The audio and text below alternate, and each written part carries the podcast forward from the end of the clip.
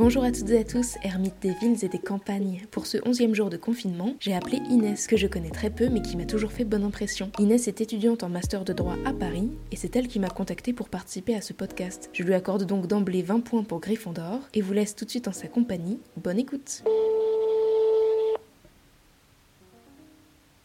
Hello Comment vas-tu? Bah, Ça va très bien et toi? Ça va. Où est-ce que tu te confines Inès et avec qui?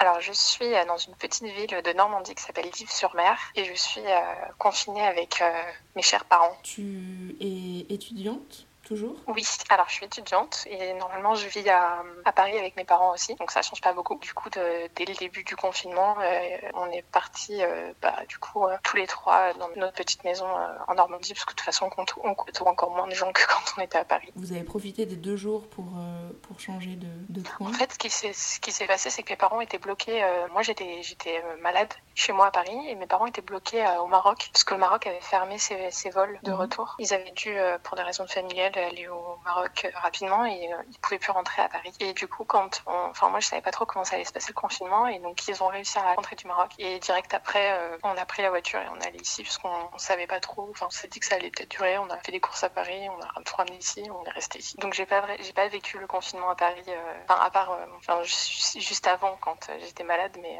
c'était moi qui me confinais du coup. Et rassure-moi, tu étais malade euh, autre chose que du virus ou? Bah en fait, je, je, je saurais jamais. Enfin, je pense que oui, parce que j'ai, en fait, j'ai été malade pendant trois semaines et en gros, pendant la première semaine, j'avais euh, vraiment, enfin, j'avais les symptômes du coronavirus et du coup, euh, bah, je vous ai en fait, je n'osais même pas aller chez le médecin. J'avais genre des téléconsultations et c'était un moment donné où il n'y avait pas encore, enfin, c'était vraiment il y a un mois, donc à ce moment-là, il y avait, moi, je savais qu'il fallait éviter d'aller chez le médecin, mais il n'y avait pas tout, tout ce qui s'est passé depuis. Et donc du coup, pendant une semaine, je suis restée chez moi et je ne savais pas ce que j'avais et je je savais pas trop quoi prendre. On m'avait donné des médecins. Du coup, j'avais pas vu de médecin, donc il y a personne qui a pu me dire si ça avait été le corona, mais je pense pas. Soit j'ai eu une version atténuée du coronavirus, soit je je l'ai pas eu et étant donné qu'autour de moi il y a personne qui a eu des symptômes similaires après, je pense que après j'ai développé deux autres virus et là pour le coup j'avais vu des médecins qui m'avaient dit que c'était pas ça. Mais je c'est un peu bizarre. Euh, je pense qu'il y a beaucoup de gens qui ont comme moi ont eu, beaucoup de symptômes similaires et qui ne savent pas trop si c'était ça ou pas.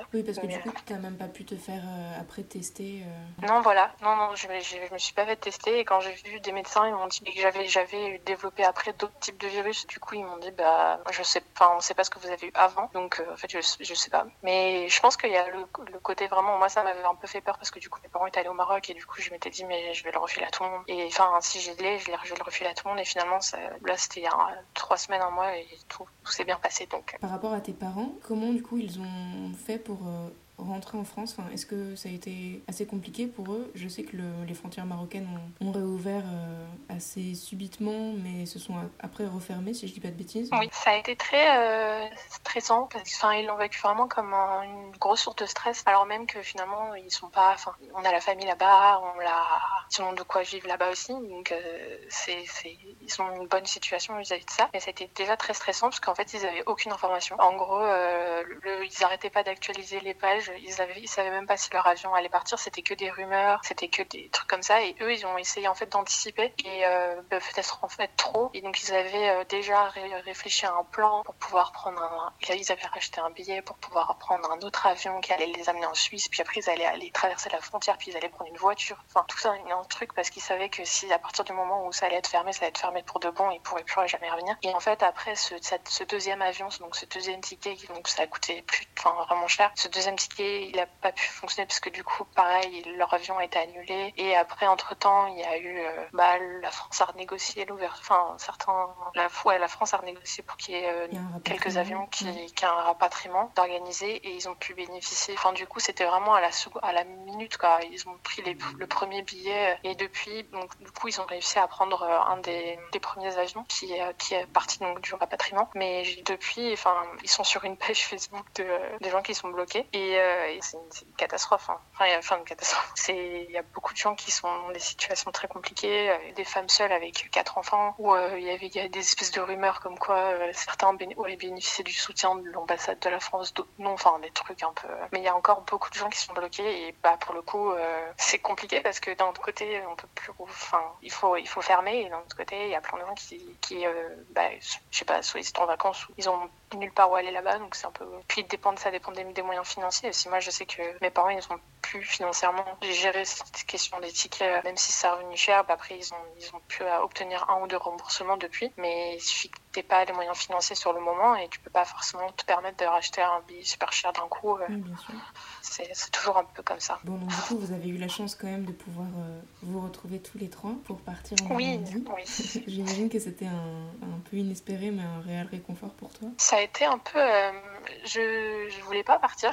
en fait, je me sentais coupable beaucoup. Enfin, parce qu'il y avait beaucoup ce, truc de ah, les Parisiens qui s'en vont en Normandie, des machins. Et il y avait ce truc de vous allez. Euh, enfin, cette question de est-ce que je, je, je, je risque d'amener le virus avec moi partout en Normandie. Enfin, et après, on a réfléchi et on s'est posé, on s'est dit, bah, de toute façon, on prend la voiture, donc on, y a pas de, on prend que tous les trois dans la voiture, on essaie de prendre le plus de courses possible de Paris. Enfin, ça a été une question assez importante. Euh, mais c'est vrai que du coup, moi, j'avais un peu ce truc de, je, sais que j'ai des amis qui sont confinés euh, dans 12-13 mètres carrés et ça me faisait très bizarre de partir comme ça de suivre mes parents. Mais, euh, mais clairement, ça a été euh, la meilleure décision depuis le début du confinement, euh, puisque j'ai vraiment, je suis trop, je suis, c'est moi, c'est mon endroit préféré au monde, donc je peux pas, je peux pas être mieux pour le confinement. Et du coup, c'est votre, c'est une sorte de maison secondaire, c'est ça? Est-ce que tu peux me la, la décrire un peu? Alors, oui, c'est, du coup, c'est une résidence secondaire que mes parents depuis, depuis que je suis au collège à peu près. Du coup, c'est dans une petite ville qui s'appelle Dives-sur-Mer, qui est à côté de la côte Cabourg, tout ça. Je sais pas si parfois ça parle et euh, Il y a un très bon festival d'ailleurs là-bas. voilà, exactement. donc j'habite, euh, en fait, j'habite dans une espèce de résidence de petite maison en face de la Dive. La Dive qui est célèbre pour avoir euh, été utilisée par Guillaume le Conquérant en 1066 pour être pour partir conquérir l'Angleterre. J'adore cette ville. Euh, non, c'est une petite ville euh, très, euh, très, très mignonne. Et voilà, donc, donc c'est une petite maison avec un petit jardin et je vois en face d'autres maisons qui sont. Enfin, du coup, là, j'ai l'impression qu'il y, a, qu'il y, a, pas mal de Parisiens de la résidence qui sont arrivés. Et il y a aussi des gens qui vivent là toute l'année. En fait, là, je suis actuellement sur le, dans un grenier, qui, enfin, deuxième étage grenier, où je passe tout mon temps et j'ai une petite vue sur la diff. Et donc, tu disais qu'il y avait aussi pas mal d'autres Parisiens qui étaient arrivés dans la région. Vous avez pu communiquer de, de loin ou?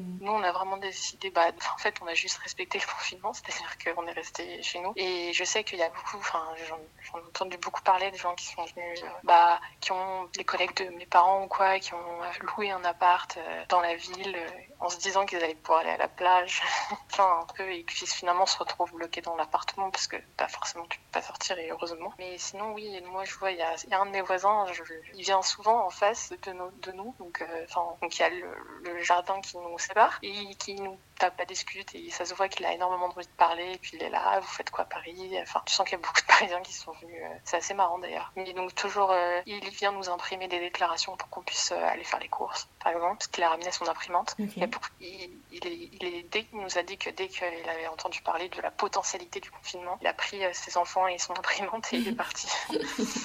et je trouvais ça très marrant. il est vraiment marrant. Et la façon dont il parle à ses enfants aussi, parce qu'en fait, ils ont la plupart des gens qui sont dans les alentours, ils ont des, des enfants en bas âge et je pense que c'est le, enfin, ça m'a l'air d'être assez compliqué parce que les, donc moi je travaille souvent euh, sur mon petit jardin dehors et j'entends les, enfants qui courent et qui, qui, qui, râlent en fait en permanence. Il y avait la petite qui disait à son père, euh, papa, euh, j'en ai marre, j'ai pas d'amis ici. Et et lui euh, était là, euh, mais ça va, moi aussi j'ai pas d'amis, tu crois que ça me fait plaisir d'être loin de euh, Titi Lolo et tout. Donc chacun commence à partager sa, son, désarroi de la situation. Et, je, me suis demandé comment on expliquait ça à un enfant, parce que ça doit pas être évident. Non, tu ne dois pas t'approcher de tes copains, tu ne peux pas avoir tes copains. Il me semble qu'il y a un, article sur ça, sur comment expliquer le confinement à ses enfants sur Télérama. Si je retrouve le lien, je le mettrai dans la description de ce podcast, si dans les auditeurs, certains d'entre vous ont des enfants. Voilà. Vous l'avez peut-être déjà lu, mais c'est vrai que c'est une question ouais, intéressante. Comment on s'adresse à, oui, des enfants en bas âge euh, pour leur expliquer tout ça bah, Je pense aussi le, à, moi, j'ai une fille qui m'avait raconté que, enfin, une fille de ma classe m'avait raconté que, que sa petite cousine pouvait pas, enfin, avait été malade et du coup sa mère voulait pas l'embrasser trop et ça a été une source de frustration énorme aussi. Bah Donc du coup, toi, tu es étudiante, mais je ne sais plus exactement quoi. Pour moi, c'était du, du, droit, mais je ne veux pas dire de bêtises. Voilà, c'est ça. Et euh, je, suis, je me suis spécialisée depuis parce qu'en cinquième année, on va se spécialiser. Donc euh, dans tous les cas, tu, n'aurais pas su euh, ma spécialité. Donc je suis étudiante en droit et je fais aussi une formation de traduction juridique et financière. Donc du droit et de la traduction. Et, et donc je suis spécialisée en droit africain. donc je suis en master 2 à Paris 1. J'étais en plein milieu de, de mes, mes, examens, enfin de, oui, de la préparation de mes, euh, ouais, des derniers examens et, j'allais partir en stage aussi. Donc tout est remis en question. Et au niveau de ta fac, tu bénéficies de cours en ligne, du coup, comment ça se passe? Alors, donc tout a été mis en ligne et en fait, je me retrouve finalement à un peu avoir plus de travail que si hors situation de confinement parce que tous les devoirs, tout ce qui aurait été fait à l'oral passe, se transforme en, rapport écrit et devoir écrit. Donc du coup, il y a cette, ce changement-là. Et sinon, j'ai des cours en ligne et ça fonctionne vraiment très bien en fait. Je pensais que ça allait être une catastrophe et je pense que c'est parce que du coup on est en master 2 et qu'on est plus que 20 en classe et dans mon, dans ma dans mon autre formation également on n'est pas beaucoup donc euh, tout peut se faire par Skype. Euh, donc euh, à Paris 1 il y a une plateforme qui s'appelle EPI et on, va dessus et donc hier j'avais par exemple 4 heures de cours avec mon 3 heures de cours avec mon prof et donc on, est en vidéo et il y a un système de notes partagées où il peut prendre des notes, enfin écrire des notes et, et donc on fait on fait les cours comme ça où il nous envoie des, documents écrits à ça change pas. Finalement, c'est pas, ça va pas être un, énorme problème de se réadapter de ce point de vue-là. Mais moi, dans le cadre de ma formation, je sais que pour d'autres, ça a été plus compliqué. Mais on a été tenu, enfin, mon responsable de master nous a vraiment beaucoup tenu au courant et, ça s'est bien passé, euh, la réadaptation. Bah, cool. Du coup, quand tu as peut-être un tout petit peu de temps libre après tes, tes examens en ligne, qu'est-ce que tu fais pour, euh, pour t'occuper? En fait, j'ai essayé de. Parce que j'ai pas toujours des. J'ai pas, j'ai pas tant d'heures de cours que ça, mais j'ai beaucoup de travail euh, personnel. Du coup, j'essaie de bien structurer ma journée. Du coup, en fait, de venir ici, je me suis dit, bon, écoute, euh, maintenant, t'as plus l'histoire de tu dois faire les transports, euh, tu as les transports, tu dois sortir, machin. Tu structures tes journées pour que ça, pour que t'aies le temps de faire des trucs à côté de tes cours et tout. Donc, du coup, je fais pas mal de sport, dont en fait beaucoup de cordes à sauter parce que je peux plus courir. Je m'étais mise à beaucoup à courir pour préparer le semi-marathon de Paris, qui est oh. annulé aussi. Mais du coup, bah, je ne peux plus. Mais du coup, je me suis mise à corde à sauter, corde à sauter, corde à sauter pour remplacer. Et, et c'est cool. Et sinon, je fais de la guitare et je lis aussi. Qu'est-ce que tu Donc, euh, j'essaie de. C'est pas très marrant. Je lis euh, Repenser la pauvreté de la prix Nobel d'économie euh, Esther Duflo, qui est française, que j'adore. Du coup, bah, j'ai découvert qu'il y avait une, ce qu'on appelle l'économie appliquée au, au développement. Je ne savais pas que, que économie appliquée à la pauvreté, à l'étude de la pauvreté, je ne savais pas que ça existait avant. Donc, du coup, elle, décortique le, rapport entre pauvreté, sous-alimentation, pauvreté, euh, santé, euh, pauvreté, enfin, alimentation, santé, etc. Mais des, des choses que moi, j'avais pas forcément. Enfin, parfois, ça m'a ces analyses m'ont plutôt surprise. Donc du coup, c'était intéressant. Enfin, ça, même si on me dit souvent divertis-toi, euh, c'est le temps du confinement, mais finalement, je trouve ça, ça me change, ça me change déjà. Mais d'ailleurs, c'est, c'est intéressant parce que le, ce confinement montre aussi qu'il y a des grosses disparités euh, sociales et que finalement, les premiers à être euh, les plus peinés par cette, cette quarantaine sont les plus démunis. Oui, oui, oui, clairement. Et, enfin, moi, c'est vrai que je, j'essaye de lire beaucoup enfin, sur l'Afrique et je me suis, je me rendu, du coup, on est très inquiet dans mon master, on on parle beaucoup de ça, de comment ça va toucher l'Afrique également. Bon, il n'y a pas que l'Afrique, mais là, c'est vrai que c'est dans, le cadre de mes études que je dois beaucoup lire dessus je me rends compte que ça va être une catastrophe, euh, que ça me fait vraiment très peur. Mais bon, ça me fait peur pour la France aussi. On hein, a beaucoup l'occasion de lire des, articles sur le, le, manque d'infrastructures et, et, bah, par exemple, euh, il y je crois que c'est le Burkina Faso, il y a la majorité des ministres qui ont le coronavirus et qui du coup vont se faire soigner à, enfin, autre part en fait, parce qu'ils ne peuvent même pas le faire dans le pays. Donc, assez alarmant. Alors après, peut-être que je me trompe aussi, mais je crois qu'en tout cas au Maroc, souvent les salaires sont quotidiens, enfin journaliers, et pas mensuels comme ça peut être le cas pour nous en, France. Je sais pas si je dis vrai ou pas, mais j'avais entendu ça. Tu es au courant de... Je pense que ça, ouais, ça dépend du type de travail. J'ai un, mon oncle qui travaille dans une, en, entreprise et c'est pas c'est mensuel. Après, j'ai un cousin qui fait des missions, bah, des missions, bah, vente de légumes ou quoi, et qui du coup, je sais que c'est pas ça, c'est des revenus journaliers donc je pense que c'est, ça doit être ça ce que, ce que tu veux dire. Qu'il y a beaucoup de jobs ou quoi qui, qui sont basés sur des revenus journaliers et va être une, c'est un vrai problème. Une catastrophe. Tu as des nouvelles de ta famille qui est au Tu sais comment ça se passe pour eux? Oui, j'ai des nouvelles. D'ailleurs, ils étaient très inquiets euh, parce qu'en fait, euh, mes parents leur avaient pas dit que j'avais été malade et donc ils ont commencé à avoir peur euh, après coup, en fait, en apprenant que j'avais été malade. Oui, ils vont, bah, ils vont bien, ils s'inquiètent beaucoup. Il y, a, il y, a, le confinement qui commence à être mis en place. il y a des services de nettoyage des rues, mais c'est un peu, enfin, pas une catastrophe, mais c'est un peu compliqué parce que bah, tout le monde a tendance à se réunir en, groupe, en famille, transgénération, la grand-mère avec le, petit-fils. Donc il y a ce truc que je, je sais pas trop comment ça va se passer. Ils sont pas du tout équipés au niveau des infrastructures. Même en France, c'est compliqué, mais c'est même pas du, tout au niveau, euh, niveau des infrastructures, c'est un peu compliqué. Ils sont assez inquiets et je crois qu'ils sont pas encore au même stade que nous au niveau de, de l'épidémie. Mais c'est très difficile d'évaluer parce que entre les pays, on ne calcule pas le nombre de, cas détectés de la même façon. Et je pense que le Maroc ne sait pas du tout combien il y a de gens infectés. Pour finir sur une touche euh, un peu plus, euh, un peu plus gay, est-ce que tu sais déjà ce que tu fera à la fin du confinement Et est-ce que tu penses que ça va t'avoir changé? Qu'est-ce que je vais faire à la fin du confinement? Que je vais respecter le nombre d'apéros que j'ai dit que je ferai avec tous mes amis? Je ne sais pas parce que ça risque d'être. Ça, ça fait beaucoup. Je pense que déjà. ouais, voilà, exactement. Je vais, euh, je vais fêter mon anniversaire. non, non, parce que je, vais, je suis en train de réfléchir à comment je vais faire mon, mon anniversaire confinement en FaceTime. Non, la première chose, honnêtement, je pense que je vais marcher beaucoup parce que ça, c'est ce qui me. Même, alors même que je, je, je suis en dehors de Paris et que j'ai mon petit jardin, marcher, genre, je pense que sa définition d'une changer d'air me manque beaucoup. Je pense que c'est ça la première chose que je vais faire. C'est vrai que la première semaine quand je suis arrivée, j'ai dit à mes parents, euh, pas, j'écoute pas les journaux, je me suis enfermée en me disant bon, la seule chose que tu peux faire, c'est t'occuper de tes proches et ou du monde, donc euh, appeler, ouais, appeler les gens. Tu, sais qu'ils sont confinés dans 12 mètres carrés, donc tu les appelles et, tu t'occupes de tes proches. Et à un moment donné, au bout de bah, d'une semaine, ça m'a, j'ai eu vraiment ce contre-coup de euh, mais je, je, je, sers à rien Et j'ai ma meilleure amie qui fait du, du bénévole le matin où elle, enfin, elle a, contacté l'agence, la région pour pouvoir euh, aider un peu. Euh, en gros, c'est le personnel de, de santé qui euh, appelle les, bénévoles et, les bénévoles qui, le matin, ils ont appelé toutes les pharmacies de la, bah, de la région et ils ont fait un espèce d'Excel où ils ont regardé où est-ce qu'ils pouvaient encore trouver des masques en fonction des, besoins.